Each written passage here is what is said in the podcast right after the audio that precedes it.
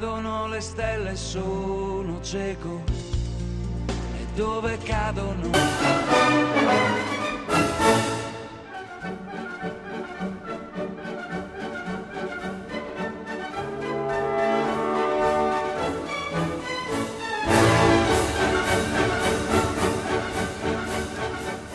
E buonasera, buonasera cari amiche ascoltatrici, cari amici ascoltatori di Radio Cooperativa. Buonasera. Oggi è martedì, eh, sì beh è martedì lo sappiamo, ma che martedì è? È martedì 18 gennaio 2022 e riprendono le trasmissioni in diretta di Disordine Sparso. Questo infatti è, questa infatti è Radio Cooperativa, questo è Disordine Sparso, io sono Federico Pinaffo, stiamo partendo.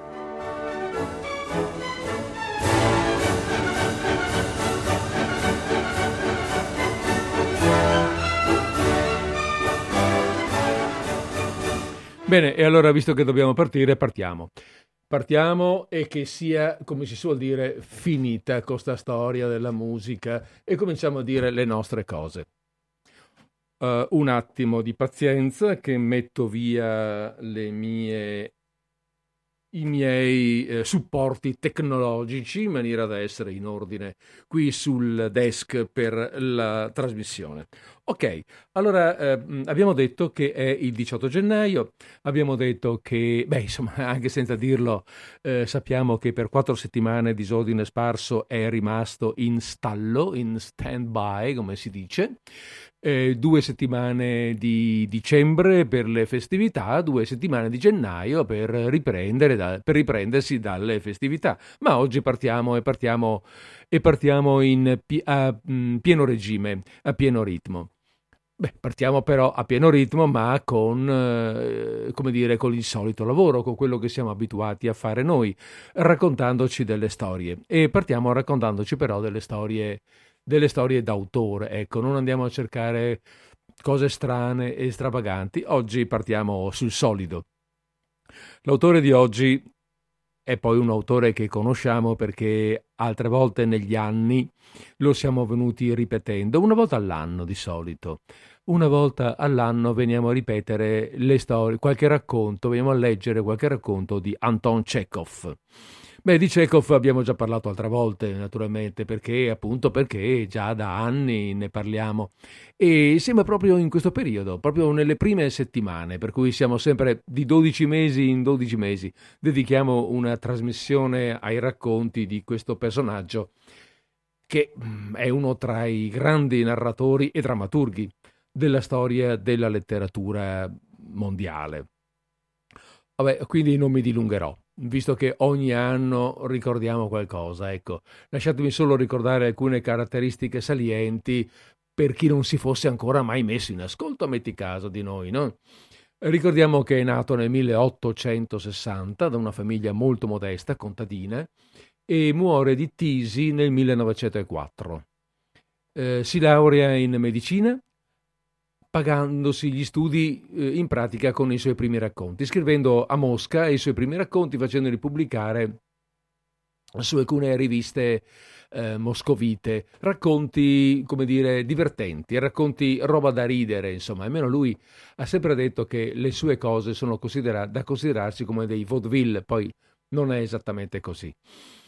È una persona da sempre estremamente attenta alla questione sociale, ehm, ateo positivista, crede nel progresso della scienza come mezzo per dare sollievo agli uomini e soprattutto ai più poveri, schiacciati dalla durezza della vita e da lavori estremamente usuranti, tant'è vero che farà un elogio delle nuove tecnologie, per allora le nuove ehm, eh, le, nuove, le nuove forze in grado di dare aiuto all'uomo, il vapore e l'elettricità, tanto per capirci, le nuove energie, ecco, in grado di eh, sviluppare potenza e quindi di svolgere dei lavori particolarmente pesanti e liberandone quindi l'uomo. Non che questo non che questo cambi la situazione, ma un pochettino la migliora e lui lo sa perfettamente, non ha una visione positiva del futuro, non andremo migliorando, non,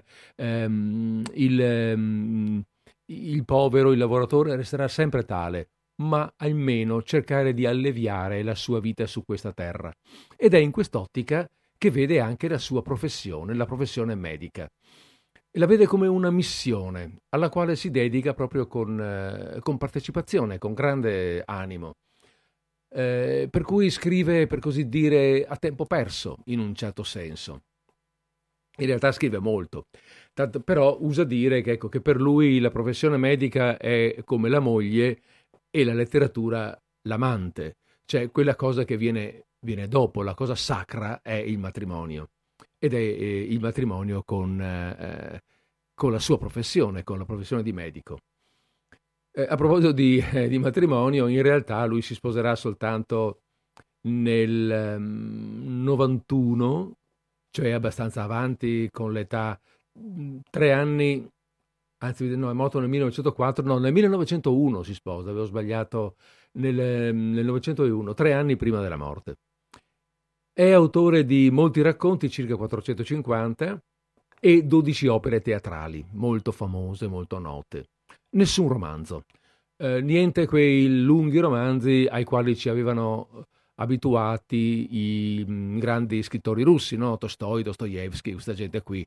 Eh, no, lui scrive solo racconti, roba breve, e, e, e, 12, e le 12 opere teatrali. Bene, allora, mm, allora vediamo un po'. Ehm, vediamo un po' di partire. Abbiamo già detto quello che si doveva dire, non è che... Eh, eh, ecco, non, non vorrei fare... Avevo già previsto, preannunciato che non, non, avrei fatto grandi discorsi, un minimo di presentazione, così di ambientazione, eh, questo sì. E poi partiamo con i racconti. Eh, il primo racconto, eh, il primo racconto vi dicevo di un autore, parlando di, di Chekhov, prima dicevo un autore che dice di sé eh, di essere uno che scrive per, eh, come dire, un po' per alleviare gli spiriti, per divertire, e parla della sua opera come di un'opera divertente, appunto da vaudeville. Per cui scelgo il primo racconto, come primo racconto, un racconto di questo tipo, un racconto divertente, breve e divertente per l'appunto. Quindi come usavamo nel 2021, così anche nel 2022, diamo un po' di musica e poi sulla musica partirò con la lettura.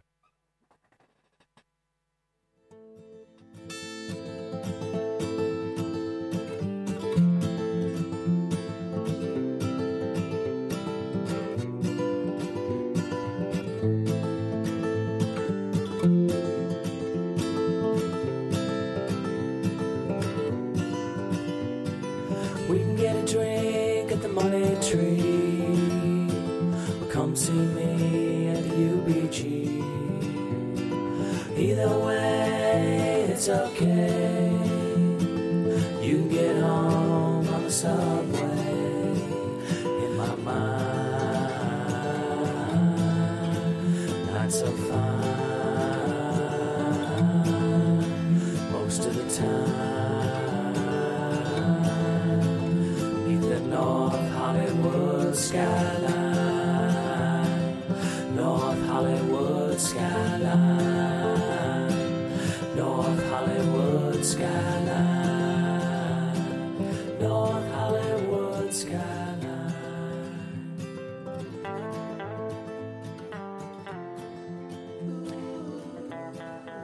di Anton Chekhov Un conoscente. La bellissima Wanda, o come risultava dalla carta d'identità, l'aspettabile cittadina Anastasia Kanavnica, dimessa dall'ospedale, si trovò in una situazione nella quale prima non si era mai trovata, senza ricovero e senza una copeca. Come fare?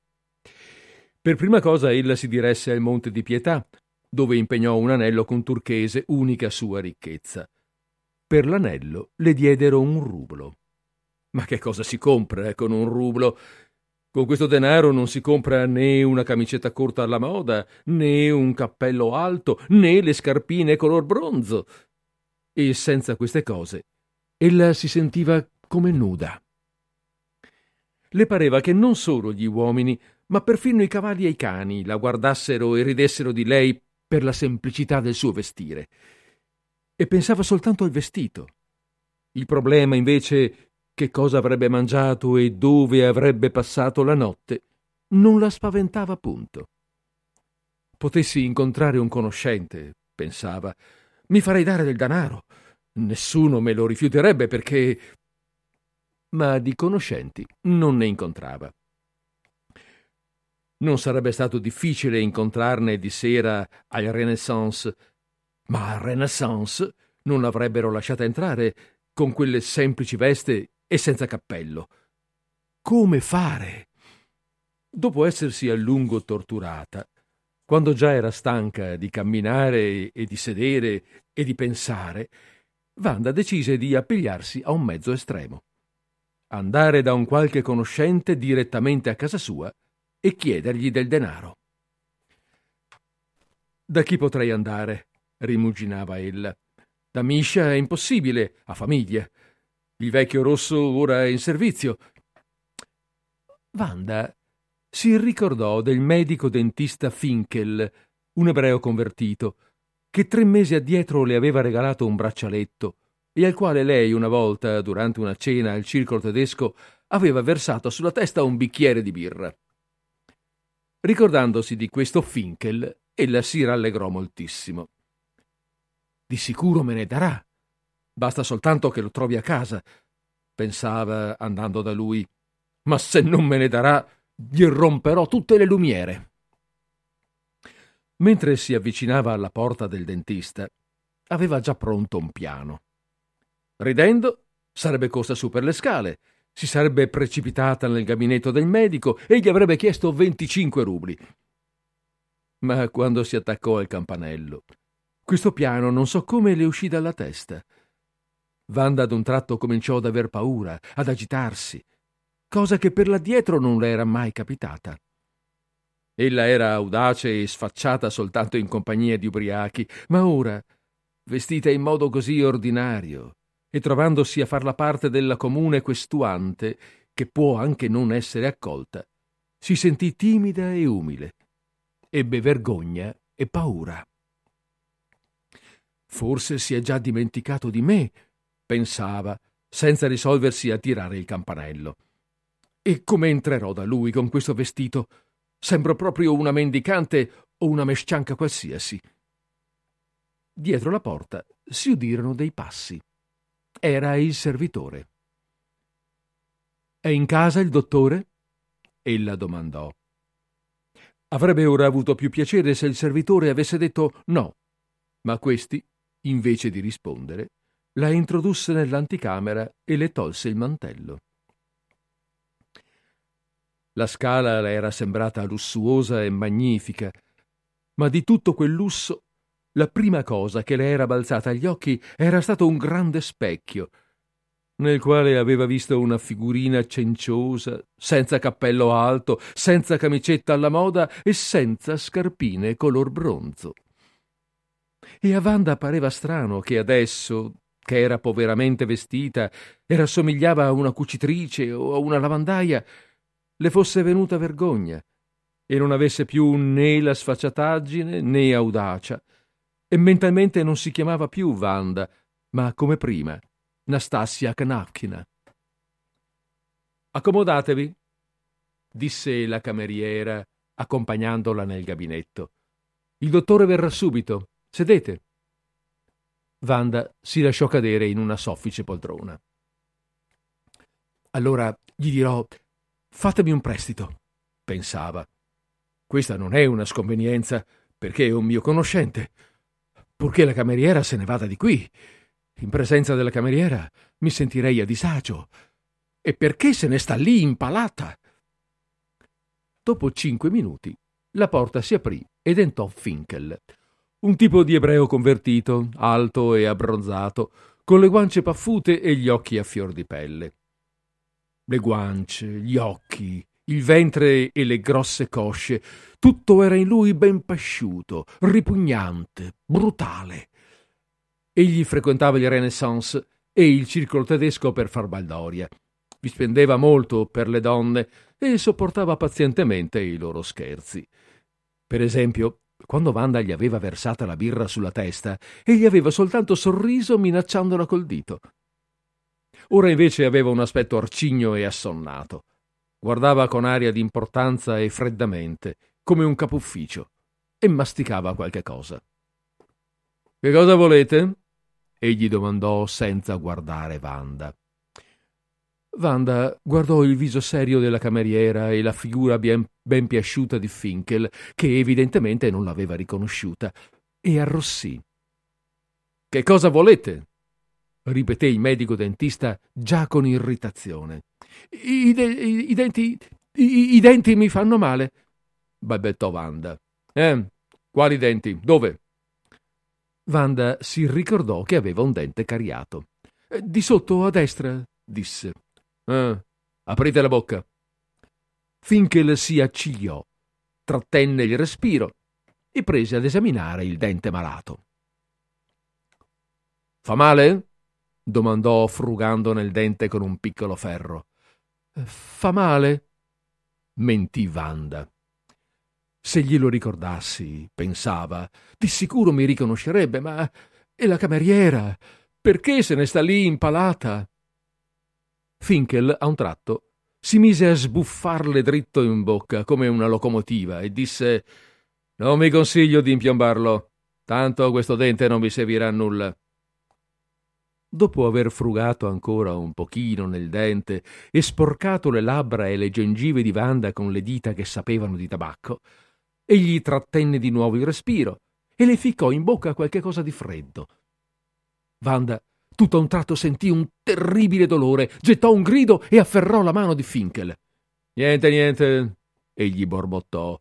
Non abbiate paura. Questo dente non vi sarebbe servito lo stesso a granché. Bisogna essere coraggiosi.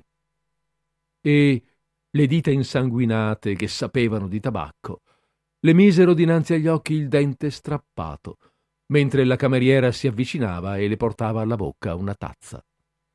A casa risciacquatevi la bocca con acqua fredda, disse Finkel, per arrestare il sangue. Egli stava in piedi dinanzi a lei, nella posa di un uomo il quale attende che finalmente se ne vadano e lo lasciano in pace. Addio, disse ella volgendosi verso la porta. Mm. E chi mi pagherà per il lavoro? domandò Finkel ridendo. Ah sì, si ricordò Wanda e arrossendo diede all'ebreo convertito il rublo che le avevano dato per l'anello col turchese. Uscita sulla strada, ella sentia ancora maggior vergogna di prima. Ma ora non provava più vergogna per la sua povertà. Non si accorgeva più di non avere un cappello alto e una camicetta alla moda. Camminava per la strada sputando sangue, e ogni sputo rosso le parlava della sua vita poco bella e penosa, degli insulti che aveva dovuto subire e di quelli che avrebbe ancora subiti domani, fra una settimana, fra un anno, per tutta la vita, fino alla morte. Oh, com'è orribile, balbettava, com'è orribile, Dio mio. Del resto, il giorno dopo ella era già al Renaissance e danzava. Portava un immenso cappello rosso una camicetta nuova alla moda e le scarpine color bronzo, e a cena era invitata da un giovane mercante venuto da Kazan.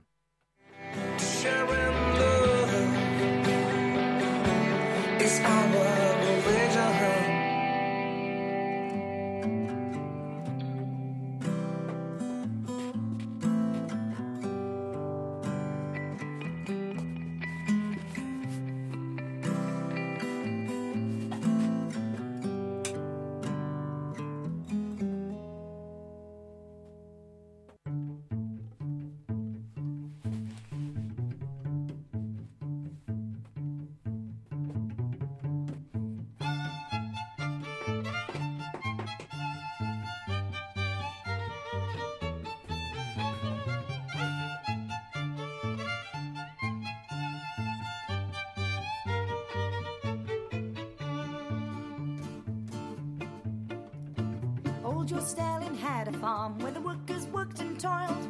Hitler had to do a bunk when his plans were finally foiled. Roosevelt, he made a bomb and he kept a few to spare. He didn't trust his allies and he told us all beware. Well, the war was hardly over when the next one came to boil. As the disunited nations came to fight over the spoils. It was built in 1945 and the troops were here to stay. They carved a line through Europe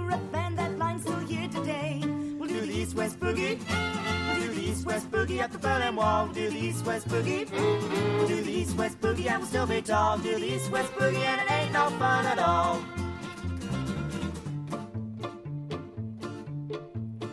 Well, my baby works for the KGB on the wrong side of Berlin.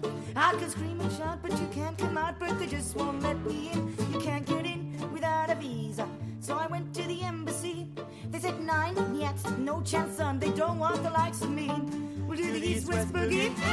We'll do the east west boogie at the Berlin Wall. We'll do the east west boogie. We'll do the east west boogie and we'll still be tall. Do the east west boogie and it ain't no fun at all.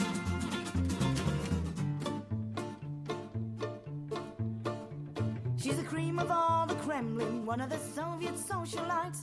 I long to dance in Yorgi Park and to share those Moscow lights. Allora, questo era il primo racconto di eh, Chekhov che abbiamo letto oggi. Un racconto, mh, vi avevo prevenuti, che alla fine insomma è un racconto divertente. È un racconto divertente, ma contiene quel che di amarezza, quel che di ehm, qualcosa che manca, c'è questo senso di mancanza, qualcosa che, eh, che ti resta, mh, come dire, un, un ricordo negativo, un ricordo triste, ehm, una, una mestizia di fondo che è proprio quella in poche righe, quella della, di, di, di Wanda che pensa appunto che brutta vita sto facendo, una vita che non mi dà nulla, una vita che passerà e non non avrò nulla da ricordare. Eh, e chissà come mi troverò poi alla fine, quante umiliazioni dovrò subire per continuare a vivere in questo modo. Ma il giorno dopo ha già trovato i suoi amici, è una ragazza facile e- ed è già in grado di riprendere questa vita alla quale, eh, come dire, eh, ormai ha fatto abitudine e dalla quale non, non potrà, mai, non potrà mai uscire. E però eh, questa storia del dentista, della rincorsa, del, del, um, cioè della rincorsa, nel senso del correre dietro alla possibilità di farsi prestare dei soldi, eccetera, è tutto narrato con molto, molta leggerezza, con molto con, con brio, con divertimento. Ecco, alla fine ne risulta un racconto eh, divertente. Non è invece divertente il prossimo. Eh, questo è proprio un racconto piuttosto mesto, un racconto un po' pesante, un racconto eh, molto ricco di pensiero, di, di, di sentimento, nel quale riconosciamo delle cose che sono anche in noi, ma che però alla fine ricorda, mm, come dire, eh, i momenti eh, difficili, la, la difficoltà di relazione che c'è fra le persone. E comunque, vabbè, dai, prepariamoci a leggerlo. E, mm, eh, siete comodi? Boh, allora parto, parto subito, visto che un po' di intervallo lo abbiamo fatto. Si intitola Desiderio e, mm, e ha come sottotitolo Racconto di un amico. Dmitry Petrovich Silin, finita l'università, si era impiegato a Pietroburgo, ma a 30 anni aveva lasciato l'impiego e si era dato all'agricoltura.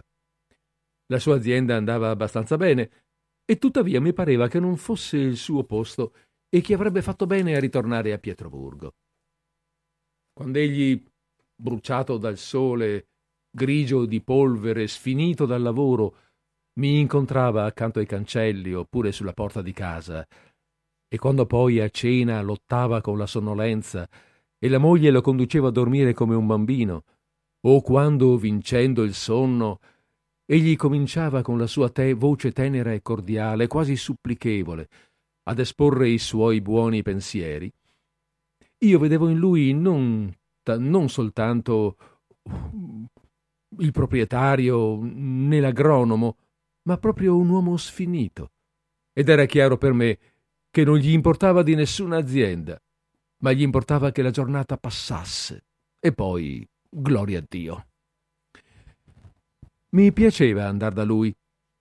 e mi accadeva di rimanere ospite nella sua casa di campagna per due o tre giorni. Amavo la sua casa e il parco e il vasto frutteto e il fiumicello e la sua filosofia un po' fiacca e verbosa, ma chiara.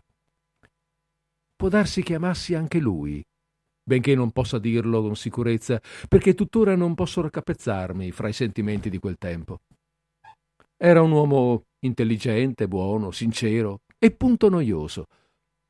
Ma ricordo benissimo che quando mi confidava i suoi segreti più gelosi e qualificava amicizia i nostri rapporti, ciò mi turbava sgradevolmente e io mi sentivo a disagio. Nella sua amicizia per me c'era qualcosa di spiacevole, di pesante, e io avrei preferito dei rapporti più comuni, da buoni conoscenti. Il fatto è che mi piaceva estremamente sua moglie, Maria Sergeyevna. Non ero innamorato di lei, ma mi piacevano il suo volto, i suoi occhi, la sua voce, il suo modo di camminare. Sentivo la sua mancanza quando stavo a lungo senza vederla, e la mia immaginazione a quel tempo non si raffigurava nessuno così volentieri come questa donna giovane, bella ed elegante. Non avevo a suo riguardo alcuna intenzione precisa e non sognavo nulla, ma non so perché ogni volta che restavamo soli mi ricordavo che suo marito mi considerava un amico e mi sentivo a disagio. Quando ella suonava al pianoforte i miei pezzi preferiti, oppure mi raccontava qualcosa di interessante, io l'ascoltavo con piacere e nello stesso tempo, chissà perché, nella mia testa si insinuava il pensiero che ella amava suo marito, che questi era mio amico e che lei stessa mi riteneva amico di lui. Il mio umore si guastava e io diventavo fiacco, impacciato e annoiato. Ella notava questo mio cambiamento e di solito diceva Voi vi annoiate senza il vostro amico. Bisognerà mandarlo a, cam- a chiamare nei campi. E quando arrivava Dmitri Petrovich, Ella diceva Via, ecco, ora è arrivato il vostro amico, rallegratevi. Così durò un anno e mezzo. Una volta, una domenica di luglio, io e Dmitri Petrovich, non sapendo che fare, ci recammo nel grosso villaggio di Clushino a comprarvi degli antipasti per la cena. Mentre andavamo per le botteghe, il sole tramontò e calò la sera. Quella sera che probabilmente non dimenticherò mai in vita mia. Dopo aver comprato del formaggio che pareva sapone e delle salsicce pietrificate che puzzavano di catrame, ci recammo alla trattoria per domandare se avessero della birra. Il nostro cocchiere era andato dal maniscalco a ferrare i cavalli e gli avevamo detto che lo avremmo aspettato presso la chiesa. Si camminava, si parlava, si rideva delle nostre compere, e dietro di noi, in silenzio e con aria misteriosa come una spia, veniva un individuo che nel nostro distretto aveva un soprannome abbastanza strano, Quaranta Martiri. Questo Quaranta Martiri non era altri che Gavrila Severov, o semplicemente Gavriuscia, che era stato per non molto tempo mio servitore e che io avevo licenziato per ubriachezza. Egli era stato anche a servizio di Dmitri Petrovich e da lui pure era stato licenziato per lo stesso vizio. Era un ubriacone impenitente e anche tutto il suo destino era disordinato e sviato come lui. Suo padre era sacerdote e sua madre era nobile. Vale a dire per nascita egli apparteneva alla classe privilegiata ma per quanto scrutassi la sua faccia patita, ossequiosa e sempre sudata, la sua barba rossiccia già brizzolata, la sua giacca miserella e strappata e la sua camicia rossa, in nessun modo potevo trovare la minima traccia di ciò che nella vita comune si chiama privilegio. Si diceva istruito e raccontava che aveva studiato in seminario, ma senza terminare il corso, essendone stato espulso perché fumava. Poi aveva cantato nel coro del vescovo e per due anni era vissuto in convento, di dove lo avevano pure espulso, non già per il fumo, ma per una sua debolezza. aveva girato a piedi due governatorati, aveva presentato chissà perché delle petizioni ai concistori e a varie amministrazioni dello Stato e per quattro volte era stato sotto processo. Arenatosi nel nostro distretto, aveva fatto il servitore, il guardiaboschi, il canaio, il custode di chiesa, si era ammogliato con una cuoca, vedova di facili costumi, e si era definitivamente immerso nella sua vita servile e si era talmente abituato al suo fango e alle sue meschinità che già lui stesso parlava della propria origine privilegiata con qualche incredulità, come di un mito. Nel tempo qui descritto, egli vagava senza impiego, spacciandosi per veterinario e cacciatore, e di sua moglie, scomparsa non si sa dove, non s'aveva notizia. Dalla trattoria andammo verso la chiesa e ci sedemmo nell'atrio in attesa del cocchiere. 40 martiri, si era fermato un po' discosto e aveva portato la mano alla bocca per tossire educatamente all'occorrenza. Era già buio. C'era un forte odore di umidità serale e stava per spuntare la luna. Sul puro cielo stellato c'erano soltanto due nuvole proprio sopra di noi, una grande, l'altra un po' più piccola. Erano solitarie come una madre col bambino. Correvano l'una dietro all'altra dalla parte dove si spegneva la luce del tramonto. Che bella giornata oggi, disse Dmitri Petrovich. Oltre ogni dire, approvò quaranta martiri e rispettosamente tossì nella mano. Come mai, Dmitri Petrovich, avete pensato bene di venir qui?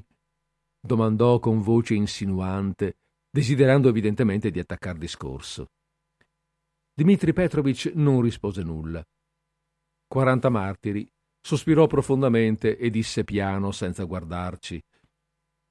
Soffro unicamente per una causa di cui dovrò rispondere a Dio Onnipotente.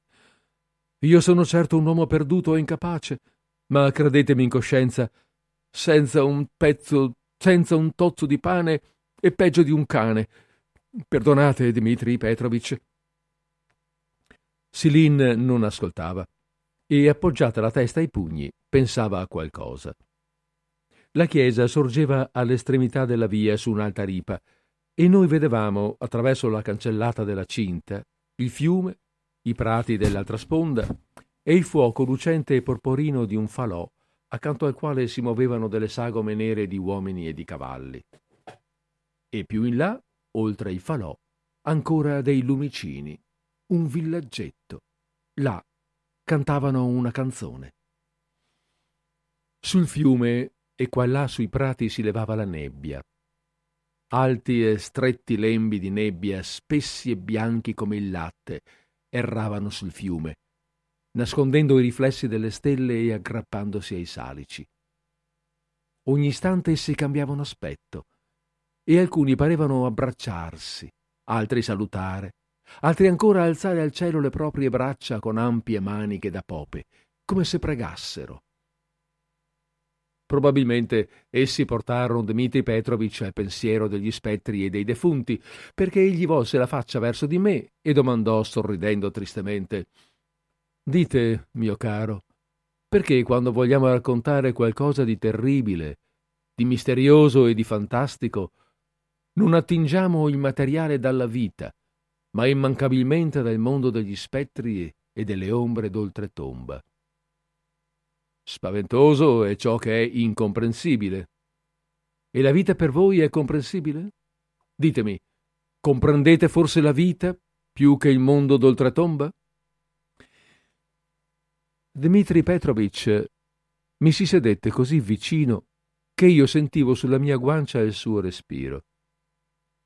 Nel crepuscolo serale il suo viso pallido ed emaciato pareva ancor più pallido, e la barba scura più nera della fuliggine. I suoi occhi erano tristi, sinceri e un po' spaventati, come se si atting- accingesse a narrarmi qualcosa di terribile.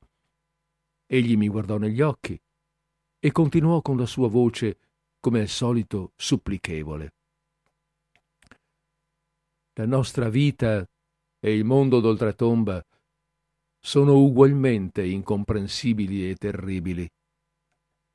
Chi ha paura degli spettri deve aver paura anche di me, di quei lumi e del cielo, perché tutto ciò, se si pensa bene, è non meno inafferrabile e fantastico che le apparizioni dell'altro mondo. Il principe Amleto non si uccise perché temeva le visioni che forse avrebbero visitato il suo sonno mortale.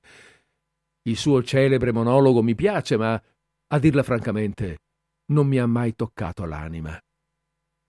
Ve lo confesso come a un amico. Talvolta, nei momenti di angoscia, mi sono rappresentato l'ora della mia morte. La mia fantasia ha evocato a migliaia le più fosche visioni, e mi è accaduto di arrivare fino all'esaltazione tormentosa, fino all'incubo. Ma questo ve lo assicuro, non mi pareva più terribile della realtà. Che devo dirvi? Le visioni sono spaventose, ma anche la vita è spaventosa. Io, mio caro, non capisco la vita e ne ho paura. Non so, può darsi che io sia un individuo malato, anormale, a un uomo normale e sano pare di capir tutto, di vedere e di sentir tutto. Ed ecco che io ho, ho perduto questo pare e di giorno in giorno mi avveleno di paura. C'è una malattia, la paura dello spazio, e io invece sono malato di paura della vita. Quando sto disteso sull'erba e guardo lungamente un piccolo scarabeo nato solo ieri e che non capisce niente, mi sembra che la sua vita si componga di un continuo spavento e in lui vedo me stesso.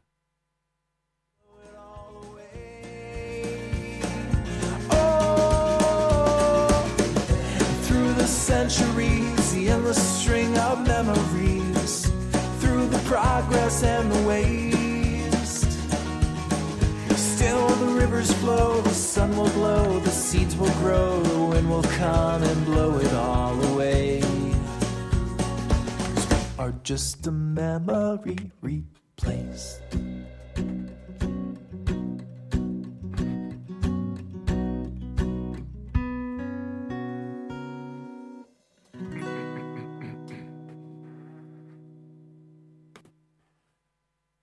In sostanza, che cosa vi fa paura? domandai. Tutto mi fa paura. Per natura non sono un uomo profondo e poco mi interessa dei problemi quali il mondo d'oltretomba, il destino dell'umanità e in generale di rado mi sollevo ad altezze eccelse. Ciò che mi spaventa soprattutto è la vita quotidiana a cui nessuno di noi può sfuggire. Sono incapace di discernere nelle mie azioni dov'è la verità e dov'è la menzogna, ed esse mi turbano. Riconosco che le condizioni di vita e l'educazione mi hanno rinchiuso in uno stretto cerchio di menzogna, che tutta la mia vita non è altro che una quotidiana preoccupazione di ingannare me stesso e gli uomini e di non accorgermene. E mi spaventa il pensiero che fino alla morte non saprò trarmi fuori da questa menzogna. Oggi faccio qualcosa e domani non capisco già più perché l'abbia fatta. M'ero impiegato a Pietroburgo e ho avuto paura. Sono venuto qui per occuparmi di un'azienda agricola e parimenti ho avuto paura. Vedo che sappiamo ben poco e per questo ogni giorno erriamo, siamo ingiusti, calunniamo, guastiamo la vita agli altri, dissipiamo tutte le nostre forze in assurdità che non ci sono necessarie e ci impediscono di vivere. E ciò mi spaventa, perché non capisco per che cosa e per chi tutto questo sia necessario. Io, mio caro, non capisco gli uomini e ne ho paura. Mi fa paura guardare i musicchi e non capisco per quali alti scopi essi soffrano e perché vivano. Se la vita è godimento, essi sono superflui e inutili. Se poi lo scopo e il senso della vita sono nella miseria e nell'ignoranza insormontabile e senza speranza, allora non capisco per chi e per cosa sia necessario questo martirio. Non comprendo nulla e nessuno. Provatevi un po' a comprendere questo individuo. disse Dmitri Petrovich indicando quaranta martiri. Pensateci un po'. Accorgendosi che tutti e due lo guardavamo, quaranta martiri tossì rispettosamente nella mano e disse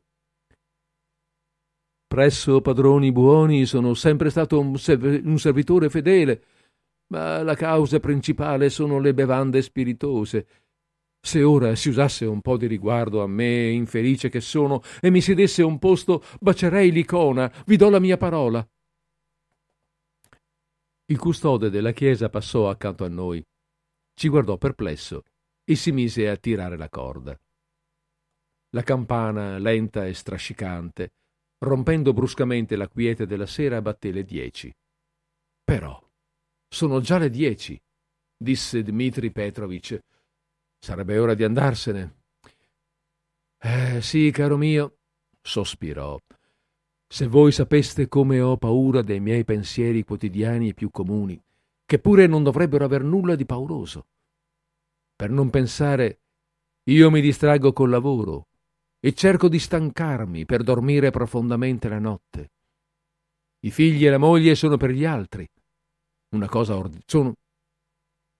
Una cosa ordinaria sono i figli e la moglie, ma per me che peso, mio caro. Egli si stropicciò la faccia, si schiarì la gola e si mise a ridere.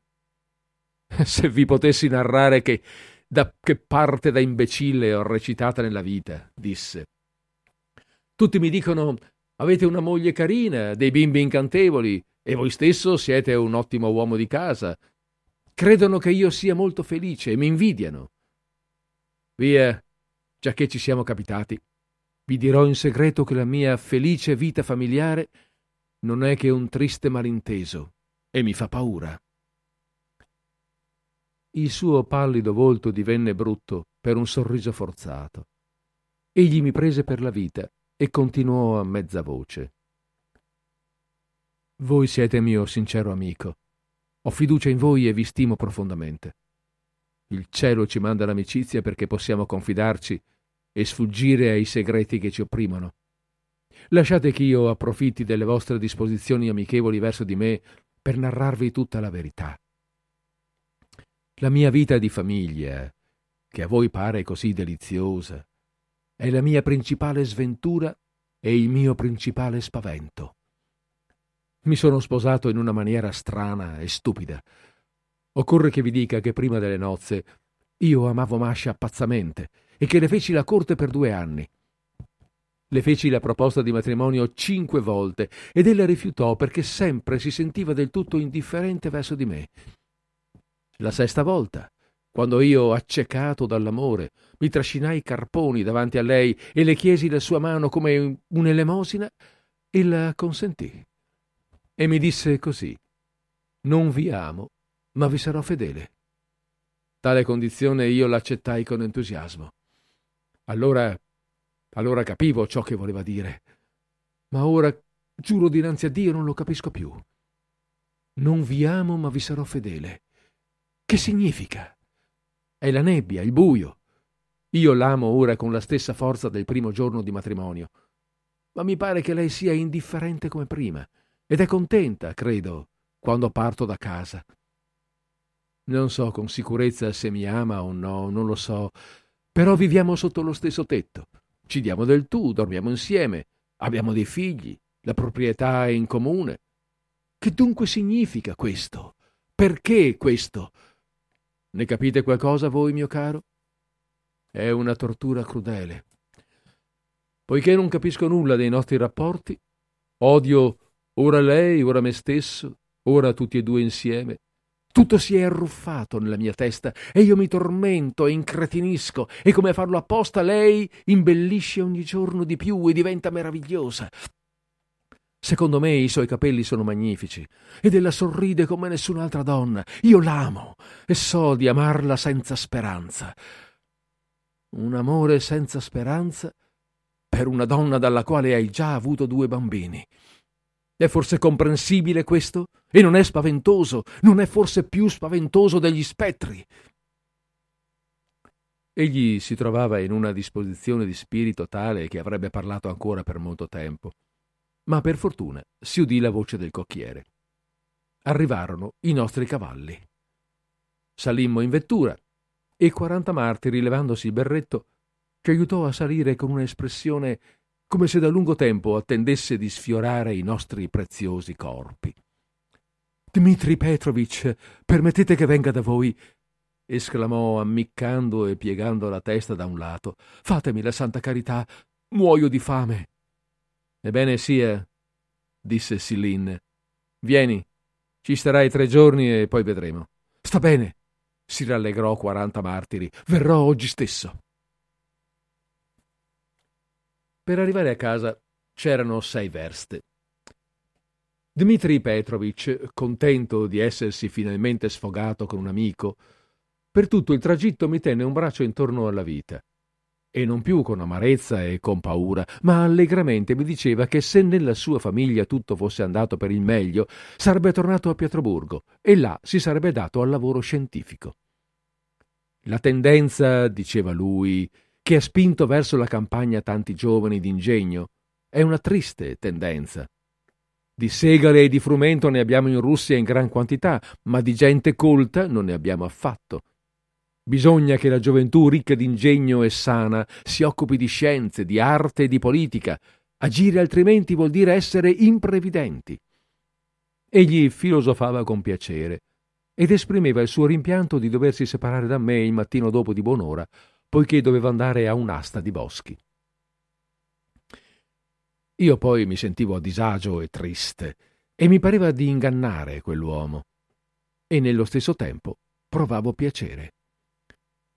Guardavo l'enorme luna livida che sorgeva e mi figuravo quella biondina alta e snella, dal viso pallido, sempre elegante, odorante di uno speciale profumo simile al muschio e non so perché mi rallegrava il pensiero che ella non amasse suo marito. Arrivati a casa ci sedemmo per cena. Maria Sergeyevna eh, ci offriva ridendo la roba da noi comprata e io trovavo che realmente aveva dei magnifici capelli e che sorrideva come nessun'altra donna. La osservavo e in ogni suo movimento e in ogni suo sguardo avrei voluto vedere che non amava suo marito. E mi pareva di vederlo. Dmitri Petrovich ben presto incominciò a lottare col sonno. Dopo cena restò con noi una decina di minuti e poi disse Fate come vi pare, signori, ma io domani devo alzarmi alle tre. Permettete che vi lasci. Baciò teneramente la moglie, mi strinse forte la mano con riconoscenza e si fece dare la parola che sarei tornato immancabilmente la settimana prossima. Per essere sicuro di svegliarsi l'indomani, andò a passar la notte nel padiglione.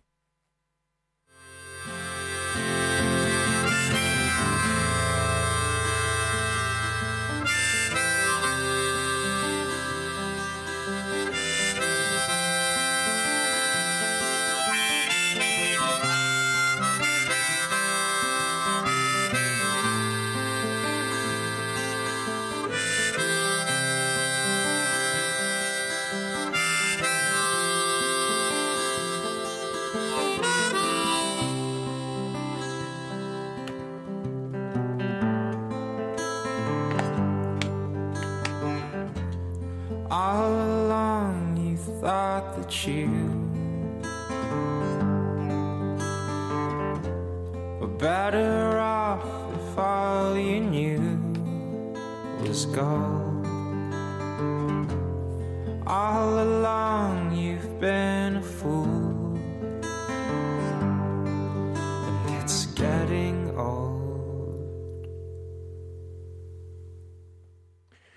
Maria Sergeyevna si coricava tardi all'uso di Pietroburgo e ora chissà perché ero lieto di ciò. E così cominciai quando rimanemmo soli. E così avrete la bontà di suonarmi qualcosa? Non avevo desiderio di musica, ma non sapevo come incominciare il discorso. Lei si sedette a pianoforte e suonò non ricordo più che seduto accanto a lei. Io guardavo le sue bianche mani grassocce e mi sforzavo di leggere qualche cosa sul suo volto freddo e indifferente. Ma ecco che ella sorrise non so di che e mi guardò.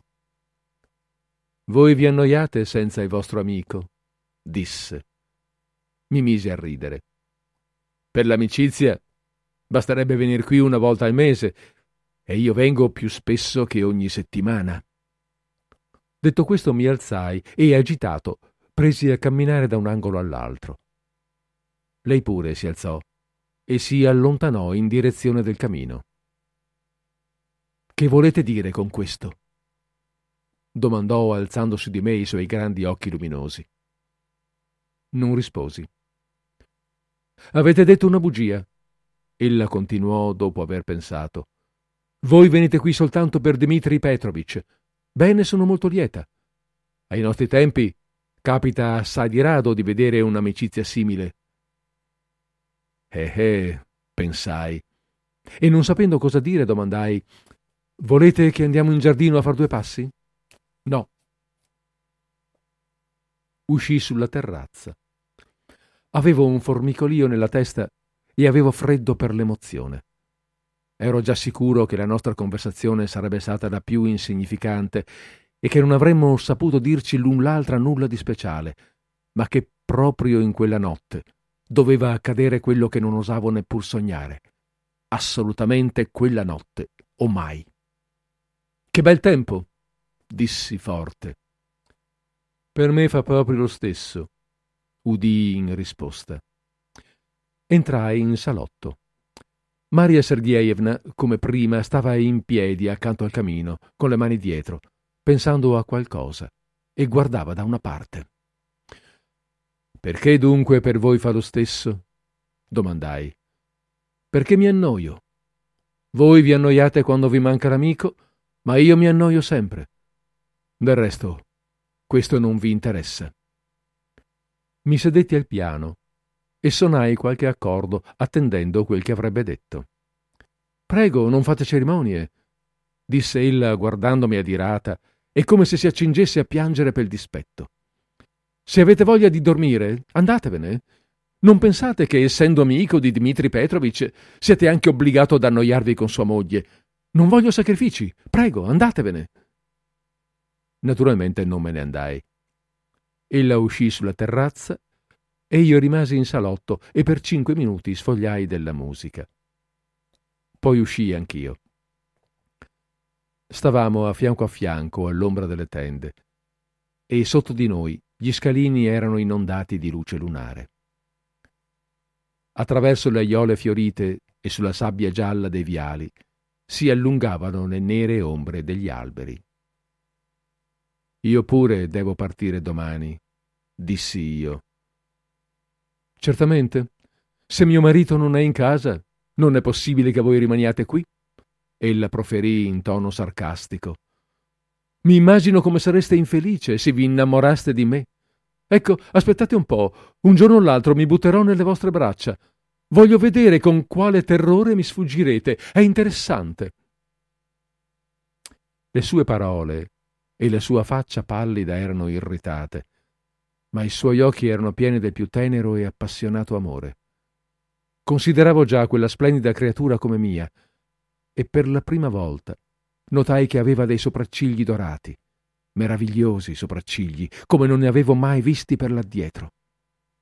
Il pensiero che sull'istante potevo attirarla a me, accarezzarla, toccare i suoi magnifici capelli, mi apparve a un tratto una tale enormità che io mi misi a ridere e chiusi gli occhi.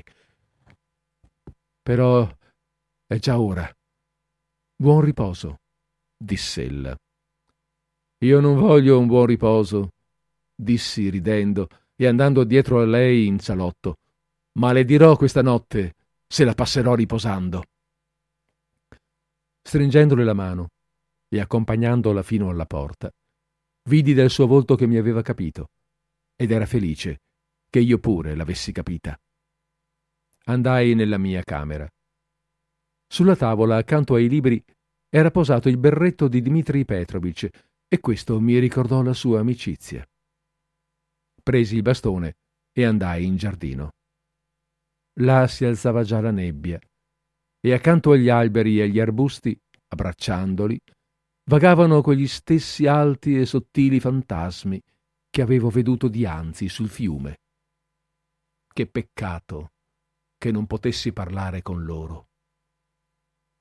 Nell'aria più del solito trasparente, ogni foglia, ogni stilla di rugiada spiccavano nettamente.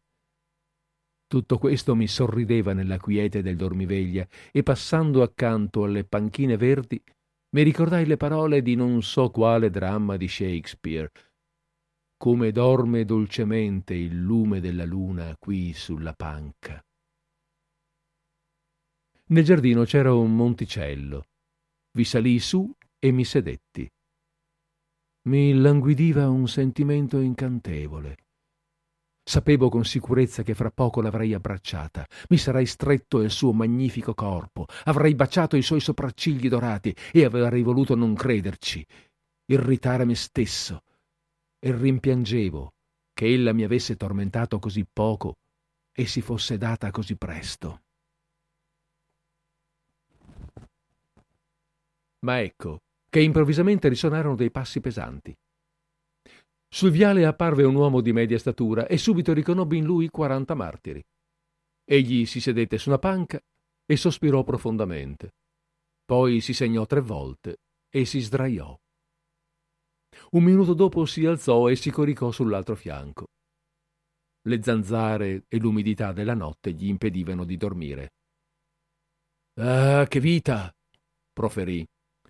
Vita disgraziata, amara guardando il suo corpo magro e curvo, udendo i suoi penosi e rauchi gemiti, mi ricordai ancora di un'altra vita disgraziata e amara che mi si era rivelata quel giorno, ed ebbi angoscia e paura del mio stato di beatitudine. Scesi dal monticello e andai verso casa. La vita, secondo lui, è spaventosa, pensai, e allora non far cerimonie con essa Spezzala prima che ti abbia schiacciato. Prendi tutto ciò che le puoi strappare. Sulla terrazza stava Maria Sergeyevna.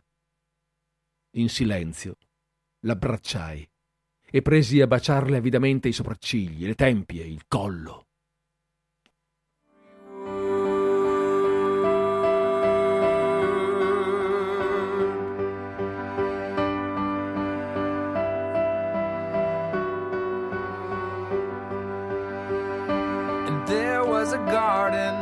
Never was such beauty seen in all the earth, and not again until the day when it returns.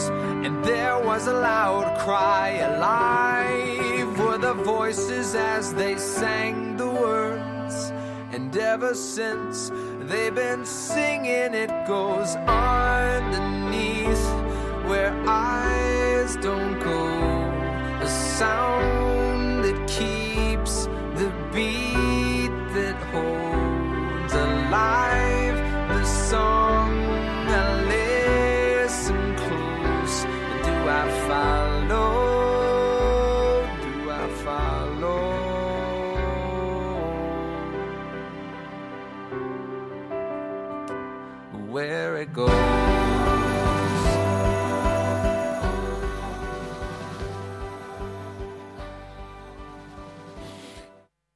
Nella mia camera ella mi disse che mi amava già da tempo, da più di un anno. Mi giurava amore, piangeva, pregava che la portassi via con me. Ogni momento la conducevo vicino alla finestra per guardare il suo volto al chiaro di luna ed ella mi appariva come un bellissimo sogno e mi affrettavo ad abbracciarla forte per convincermi della realtà. Da molto tempo non avevo provato una tale estasi. Ma tuttavia, lontano, in un qualche recesso dell'animo, provavo una certa oppressione e non mi sentivo a mio agio. Nel suo amore c'era qualcosa di penoso e di pesante, come nell'amicizia di Dmitri Petrovich. Era un amore grande, serio, con lacrime e giuramenti, e io avrei voluto che non ci fosse nulla di serio, né lacrime né giuramenti, né discorsi sull'avvenire che quella notte di luna balenasse nella nostra vita come una meteora fulgente e basta. alle tre precise. Ella uscì dalla mia camera e mentre io, stando sulla porta, la seguivo con lo sguardo, in fondo al corridoio, a un tratto, comparve Dmitri Petrovich. Incontrandosi con lui, ella sussultò e gli cedette il passo, e tutta la sua figura esprimeva la repulsione. Egli sorrise in un certo modo strano, tossì ed entrò nella mia camera. Ieri ho dimenticato qui il mio berretto, disse senza guardarmi. Trovò il berretto e se lo calcò in testa con tutte e due le mani. Poi guardò il mio viso turbato, le mie pantofole, e proferì con voce non sua, strana e roca. Probabilmente è scritto fin dalla nascita che io non debba capir nulla. Se voi ci capite qualcosa, mi congratulo con voi. Ho il buio negli occhi. Egli uscì tossicchiando.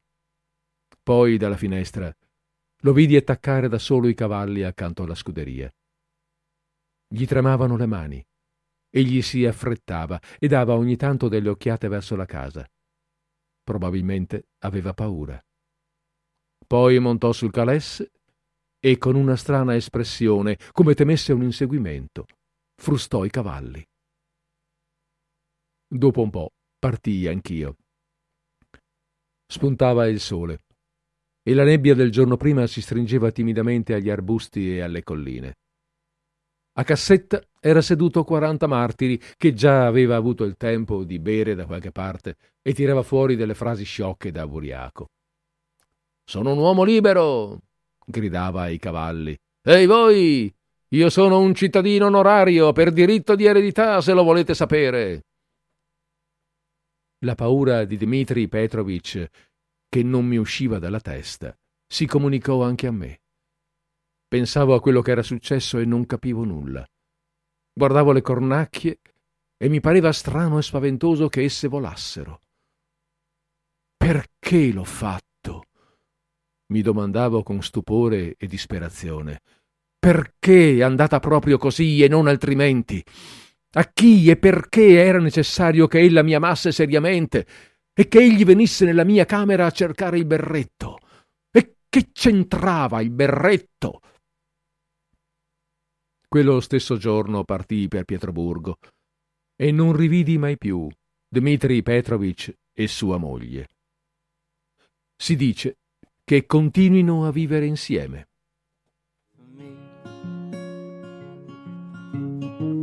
True things never die, fade as the years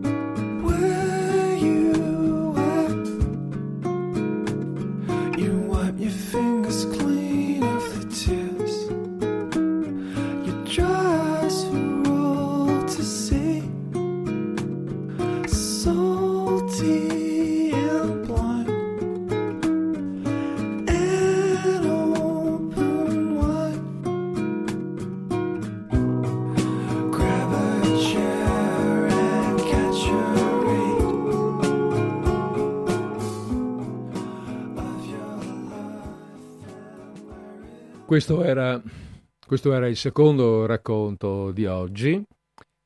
Eh, si intitolava Desiderio. Ed è, mm, beh, avete sentito, un racconto abbastanza complesso dove si parla di sentimenti complessi. Mm, non saprei, bisognerebbe, volendone parlare, soffermarcisi un poco.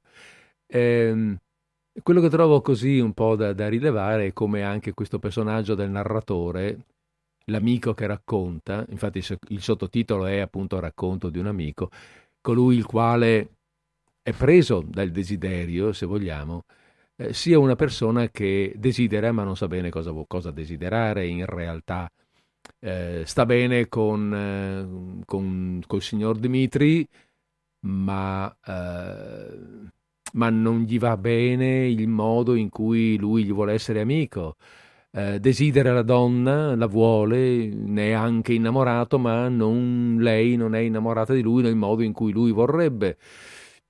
Eh, e poi alla fine si chiede ma che cosa questo ma che cosa è successo, ma perché è successo così, in fondo non so, si potrebbe anche tradurre con un ma io cos'è che voglio alla fine.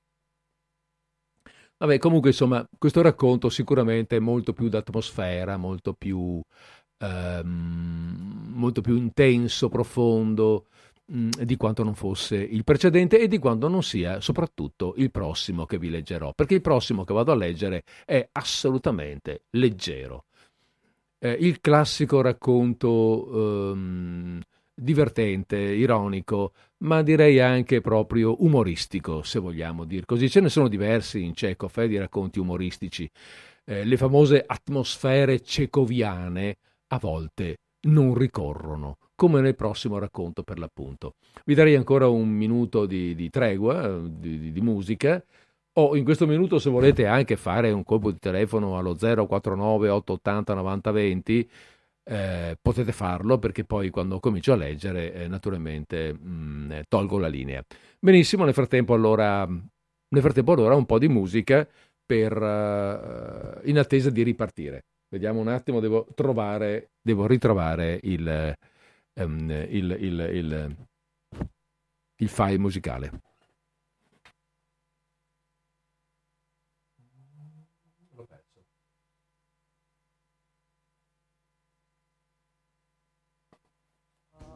Its face.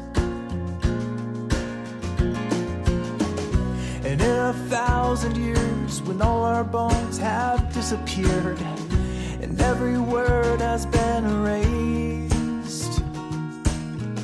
Still, the rivers flow, the sun will glow, the seeds will grow, the wind will come and blow it all away.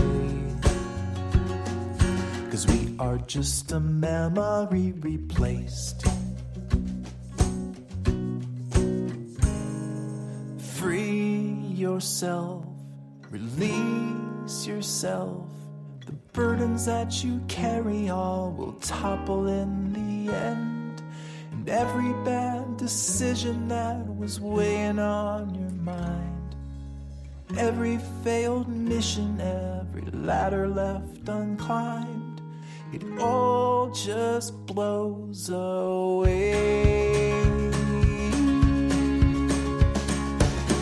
And in a thousand years, when all our bones have disappeared, and every word has been erased. Still, the rivers flow, the sun will glow, the seeds will grow, the wind will come and blow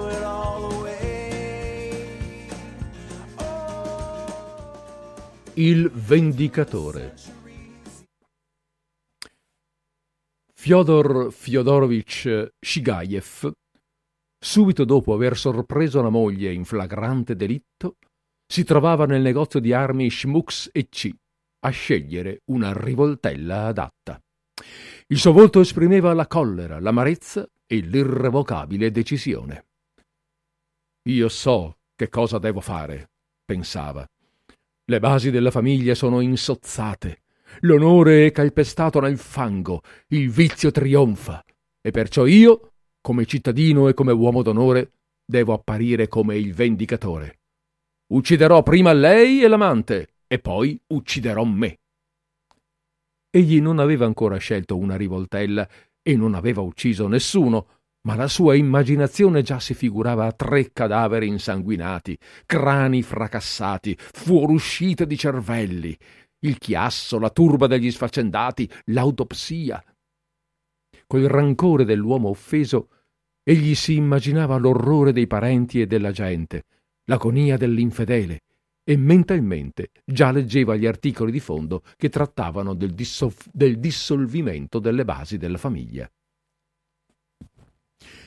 Il commesso di negozio, una mobile figuretta di tipo francese con la pancetta e in gilet bianco, gli metteva davanti delle rivoltelle e sorridendo rispettosamente e stropicciando i piedi diceva io vi consiglierei, monsieur, di prendere questa eccellente rivoltella, modello Smith Wesson, ultima parola della scienza in fatto d'armi da fuoco, a triplice funzionamento, con estrattore, colpisce a 600 passi, portata media. Richiamo, monsieur, la vostra attenzione sulla purezza delle guarniture. È il sistema più in voga, monsieur. Oggigiorno ne vendiamo una decina per i malfattori, per i lupi e per gli amanti. alla portata più giusta e sicura, colpisce a grande distanza e passa da parte a parte moglie ed amante. Per quanto riguarda i suicidi, monsieur, io non conosco modello migliore. Il commesso alzò e abbassò il cane, soffiò nella canna, prese la mira e fece mostra di soffocare per l'entusiasmo. Guardando il suo volto estasiato, si poteva pensare che egli si sarebbe volentieri cacciato una pallottola in fronte, solo che avesse posseduto una rivoltella così eccellente come la Smith Wesson. E qual è il prezzo? domandò Shigayev. 45 rubli, monsieur. Mm, per me è caro. Oh, in tal caso, monsieur, vi propongo un altro sistema a minor prezzo Ecco, non vorreste vederlo? Abbiamo un assortimento colossale a prezzi differenti. Per esempio, questa rivoltella sistema Le Foch costa solo 18 rubli, ma... Il commesso fece una smorfia di disprezzo. Ma, monsieur, questo sistema è già antiquato. Ne comprano ora soltanto gli intellettuali proletari e le psicopatiche. L'uccidersi o l'uccidere la moglie con una Le Foch è oggidì reputato segno di cattivo gusto il bon ton riconosce soltanto le Smith Wesson. Io non ho bisogno né di uccidermi né di uccidere, mentì accigliato Shigayev. La compero semplicemente per la campagna, per spaventare i ladri. Uh, a noi non interessa lo scopo per cui la comperate, sorrise il commesso abbassando gli occhi con modestia. Se ogni volta volessimo ricercare la ragione, monsieur, ci toccherebbe chiudere negozio. Per spaventare i ladri una Le Foch non serve, monsieur, perché è uno sparo leggero e sordo. Ma io vi proporrei la comune pistola a capsula Mortimer, cosiddetta da duello. E perché non sfidarlo a duello? Balenò in testa Shigayev. Del resto, troppo onore. Sibili bestie si uccidono come cani. Il commesso rigirandosi con grazia e trotterellando con le sue gambette, senza cessare di sorridere e di ciarlare, gli mise dinanzi tutto un mucchio di rivoltelle. Più appetitosa e più suggestiva di tutte, occhieggiava la Smith Wesson. Shigayev prese in mano una rivoltella di questo sistema, si mise a fissarla inebetito e si immerse nei suoi pensieri. La sua immaginazione gli dipingeva crani fracassati, sangue che scorreva a fiumi sul tappeto e sul pavimento, la traditrice morente che agitava una gamba. Ma per la sua anima indignata questo era troppo poco. I quadri sanguinosi, le grida e l'orrore non lo soddisfacevano. Bisognava escogitare qualche cosa di più atroce. Ecco, ucciderò lui e me stesso, pensò ma lei la lascerò vivere. Che si strugga per i rimorsi di coscienza e per il disprezzo della gente. Questo, per una natura nervosa come lei, è molto più tormentoso della morte. Ed egli si raffigurò i propri funerali. Lui, l'offeso, giace nella bara con un mite sorriso sulle labbra e lei, pallida, tormentata dai rimorsi, segue la bara come Niobe e non sa come sottrarsi agli sguardi di disprezzo annientatori che lancia addosso la folla indignata. Vedo, monsieur, che vi piace questa Smith Wesson, disse il commesso interrompendo le sue fantasticherie. Se vi sembra cara, permettete che vi faccia uno sconto di cinque rubli. Del resto noi abbiamo degli altri tipi a minor prezzo. La figuretta francese si girò graziosamente e trasse dalla scansia ancora una dozzina di fondine con rivoltelle.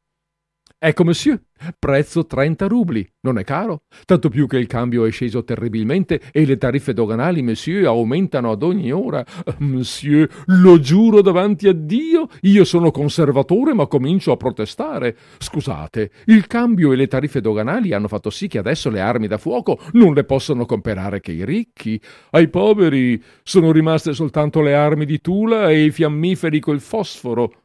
Ma le armi di Tula sono una calamità. Spari con una rivoltella di Tula contro la moglie e ti colpisci in una scapola.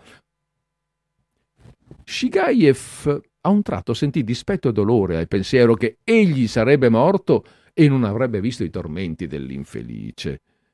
La vendetta è dolce solo quando si ha la possibilità di vederne e di toccarne con mano gli effetti.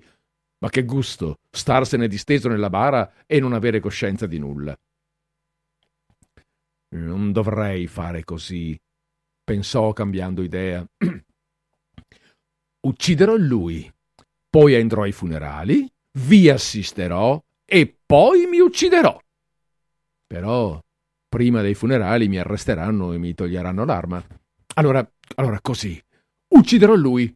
Lei rimarrà in vita. Io. Io per un certo tempo non mi ucciderò e andrò in prigione. Di uccidermi avrò sempre tempo. Il carcere ha questo di buono, che in istruttoria avrò la possibilità di svelare davanti alle autorità e alla società tutta la bassezza della sua condotta. Se io mi uccidessi, lei, con la sua naturale falsità e impudenza, incolperebbe forse me di ogni cosa, e la società giustificherebbe il suo agire e magari si burlerebbe di me.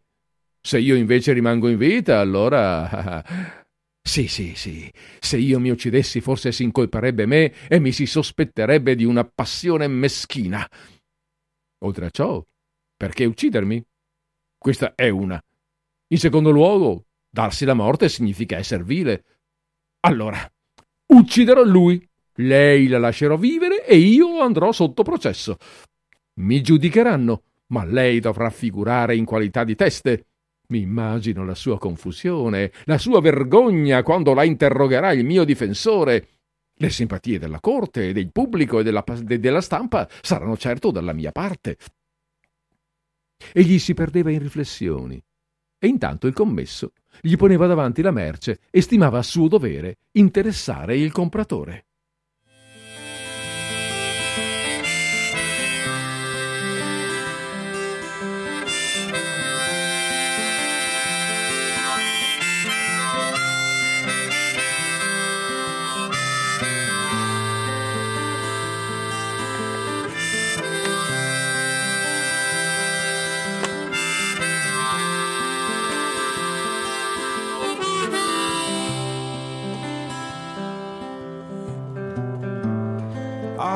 Do is all routine.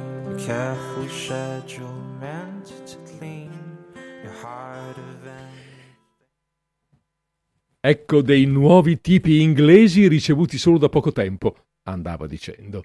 Ma vi avverto, monsieur, tutti questi tipi impallidiscono di fronte alla Smith Wesson. Giorni fa, voi probabilmente l'avrete già letto, un ufficiale acquistò da noi una rivoltella tipo Smith Wesson. Egli sparò contro l'amante della moglie e lo credereste? La palla lo passò da parte a parte, forò poi la, una lampada di bronzo, quindi un pianoforte, e rimbalzando dal pianoforte uccise un cagnolino e fece una contusione alla moglie. Lo splendido effetto fa onore alla nostra ditta. L'ufficiale è ora in carcere, lo condanneranno cer- certamente e lo manderanno ai lavori forzati. In primo luogo, noi abbiamo una legislazione troppo antiquata. In secondo luogo, monsieur, il tribunale è sempre dalla parte dell'amante. Perché? Ah, è semplicissimo, monsieur. Anche i giudici, i giurati, il procuratore generale e il difensore vivono con le mogli altrui e saranno più tranquilli se in Russia vi sarà un marito di meno. Per la società Sarebbe una cosa gradita se il governo deportasse tutti i mariti nell'isola di Sakhalin. Monsieur, voi non sapete quale indignazione susciti in me l'attuale corruzione dei costumi. L'amare una donna degli altri è ora ammesso come fumare le sigarette e leggere i libri altrui. Il nostro commercio va sempre di male in peggio. Questo non significa che i mariti si rassegnino alla loro condizione e abbiano paura del tribunale e dei lavori forzati. Il commesso si guardò attorno e mormorò Ma di chi è la colpa? Del governo. Andare a Sakhalin per una donnaccia qualunque non è cosa sensata, rifletté Sigayev. Se andrò ai lavori forzati, ciò darà la possibilità a mia moglie di sposarsi una seconda volta e di ingannare il secondo marito. Essa trionferà. Allora farò così. Lei la lascerò in vita. Io non mi ucciderò e lui. lui pure non lo ucciderò. Bisogna escogitare qualcosa di più sensato e di più efficace. Li punirò col mio disprezzo e solleverò uno scandalo con un processo di separazione. Ecco, monsieur, un nuovo tipo, disse il commesso, togliendo dalla scansia una nuova dozzina di rivoltelle. Richiamo la vostra attenzione sull'originale meccanismo del castello. A Sigayev, dopo la sua decisione, la rivoltella non era più necessaria, ma il commesso frattanto, sempre più ispirato, non cessava di porgli innanzi la sua merce. Il marito oltraggiato sentì vergogna che il commesso si affannasse inutilmente per causa sua, che inutilmente si fosse entusiasmato e avesse sorriso e avesse perduto tempo. Bene, in tal caso, borbottò, tornerò poi oppure manderò qualcuno. Egli non vedeva l'espressione del viso del commesso, ma per attenuare almeno un poco il senso di disagio, sentì la necessità di comprare qualcosa. Ma che cosa comprare? Egli scrutò le pareti del negozio cercando qualche cosa a buon mercato e fermò il suo sguardo su una reticella verde appesa presso la porta. Ehm, questo, questo che cos'è? domandò. È una rete per la caccia delle quaglie. E quanto costa? Otto rubli, monsieur. Fatemene un pacchetto. Il marito offeso pagò gli otto rubli, prese la rete e, sentendosi ancora più offeso, uscì dal negozio. Ernest.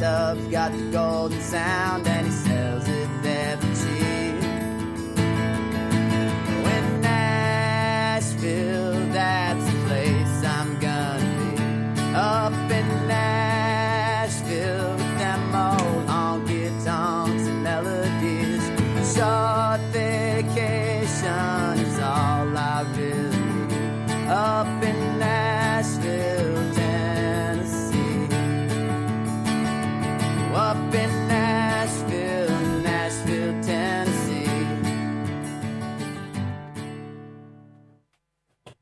E così con, questo, con questa comica figura di vendicatore eh, abbiamo chiuso la nostra narrazione di oggi. Abbiamo fatto le 17.13, quindi un altro racconto non ci sta più. come avete visto, come avete sentito meglio, vabbè, lo 049 880 9020 è aperto. Eh, dicevo, come avete sentito, le, le, atmosfere, gli spiriti, le arie che tirano in questo autore sono le più diverse. Da, um, dalla profonda tristezza, dal, dalla dramma eh, al, um, al, ridicolo, se vogliamo, perché qui abbiamo di fronte a noi davvero un personaggio, questo Shigayev, che, che, che parte dall'idea di ammazzare tutti e finisce alla fine col decidere di comperarsi una rete per la caccia delle quaglie. Abbiamo veramente un personaggio ridicolo, così come è ridicolo il, la figura del, del commesso che gli sta accanto. Quindi veramente le atmosfere, mentre invece sì, l'atmosfera del racconto precedente era ben diversa, molto profonda, anche filosofica per certi aspetti, e un po', è un po a scandaglio del cervello, del cervello umano, delle, delle motivazioni che, che, ci diamo o che eh, ci vengono per uh, la nostra per la nostra esistenza. Qui non c'è nulla di tutto questo, evidentemente, questo, in quest'ultimo racconto. E quindi mh, c'è grande varietà ecco, di, eh, di, stimoli e di pensieri nel racconto di Chekhov. Quello che non cambia è uno stile che è sempre molto, molto attento, curato, brillante nella narrazione e, ehm, e dettagliato. Va bene, allora uh, che facciamo? Mettiamo su ancora un po' di musica e poi, e poi ci salutiamo. E poi ci salutiamo? Mo. Mi pare che di aver sentito una telefonata e allora ben volentieri rispondiamo. Aspetta che apro qua, alzo qua. Pronto? Siamo in linea. Pronto? Pronto? Sì, ci siamo. Nick Nervedo della Battaglia. Sì. Vivo prego. da 30 secoli nel mondo sensibile. Va bene, siamo contenti. Ma cosa vuol dire il mondo sensibile, no? Il mondo di cinque sensi? Sì, eh, dai, eh, Nick, prego. Allora, tu hai usato la parola cervello. Sì, ho usato la parola cervello, di sì. Sì, beh, no, ma siamo milioni e miliardi che usiamo quella parola, no? Non sto parlando di poesia, hai detto belle cose, tante belle cose, ma come mai noi usiamo la parola cervello? Che distinzione c'è tra il cervello fisico e la mente individuale? Pronti? Da quando siamo arrivati in questa terra abbiamo tutta opportunità di essere sensibili in cosa? Sto parlando di cose troppo importanti, sai? Cosa intendi per sensibile, Nick? Tutto il mondo sensibile è il mondo che ci ospita a noi. Mm le anime e le piante hanno solo un'anima, gli animali hanno animali, mm-hmm. eh, anima del gruppo, sensitivi. Con, eh? Quando una signora che tu lo ami ti dici che se io sono sensibile, eh, sensitiva, ma come devi... fai a sposarlo? Mm, mm. Come fai a sposarlo? Perché deve generare anche figli, no? Eh, che c'entra? Sensitivo a cosa? Mm. Fin quando il corpo fisico finisce il suo percorso, mm, mm. noi siamo sensitivi connessi a sensazione. Noi abbiamo tre sensazioni il primo è tutto il movimento, il eh. secondo eh, è... Va bene. Nick però no, uh, questo... no, no, no, no, no, no. no è, è, che, è, è, che devo, che, proprio io devo chiudere la trasmissione, eh? abbiamo un orario. No, qui. no, ti, ti, ti chiedo scusa, tu devi risolvere miliardi di persone. Cosa vuol dire il cervello e la mente? O non dico intelletto, eh, che è troppo grossa quella roba lì Intelligenza vuol uh-huh. dire leggere qualsiasi forma di immagini, tutte le immagini non sono uguali come noi, non siamo uguali. Senti, Entrare vuol dire cosa vuol dire intelleggere dentro ti tutte le cose. E allora senti, facciamo così, lasciamoci con questa domanda. Ma perché, perché devo perché, chiudere perché la trasmissione. Importante tu non devi chiudere. No, no, io devo proprio chiudere invece perché abbiamo degli orari precisi, sono 17.19 e alle 17.20 chiude la trasmissione. Ma per perché cui... hai trovato una scusa per scappare? No, no, nessuna scusa. Sono...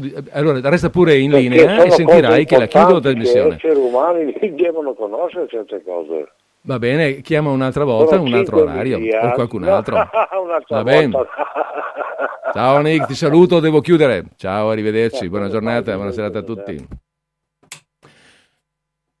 E, eh, e, siccome è vero questo, questa cosa, sono 17-19, non ho ben capito l'intervento, magari prendiamolo come una, um, uno stimolo al pensiero e lasciamoci qui. Abbiamo fatto le 17.20 in questo momento l'orologio di Radio Cooperativa per cui la trasmissione effettivamente chiude. Io vi saluto, vi auguro una buona continuazione questa volta di, non soltanto di giornata e di eh, settimana ma anche di anno. Ho dimenticato che questa era la prima trasmissione dell'anno e quindi buon anno a tutti, buon eh, anno con Radio Cooperativa anche da parte mia e eh, a risentirci a martedì prossimo con eh, Disordine Sparso. Grazie e e arrivederci.